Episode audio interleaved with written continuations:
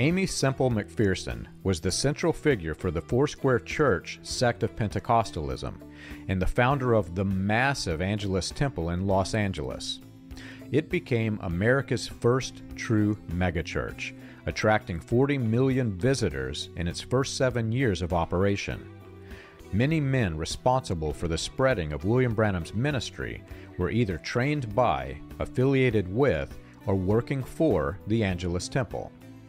Leroy Kopp, who promoted William Branham's ministry through the video 20th Century Prophet, was the vice chairman of the Angelus Temple Evangelists.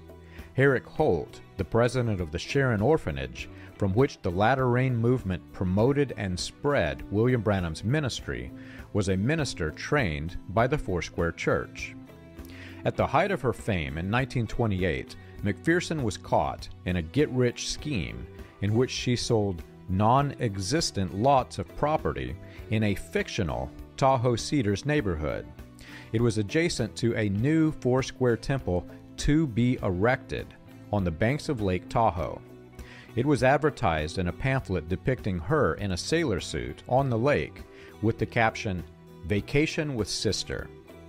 McPherson fraudulently claimed that the non existent neighborhood was the centerpiece of her new ministry and began peddling them to her own converts.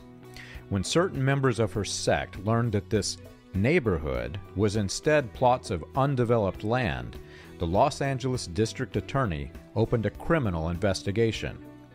It was then learned that real estate agents gave McPherson a 10% cut of any lot sold, with 900 lots allegedly available.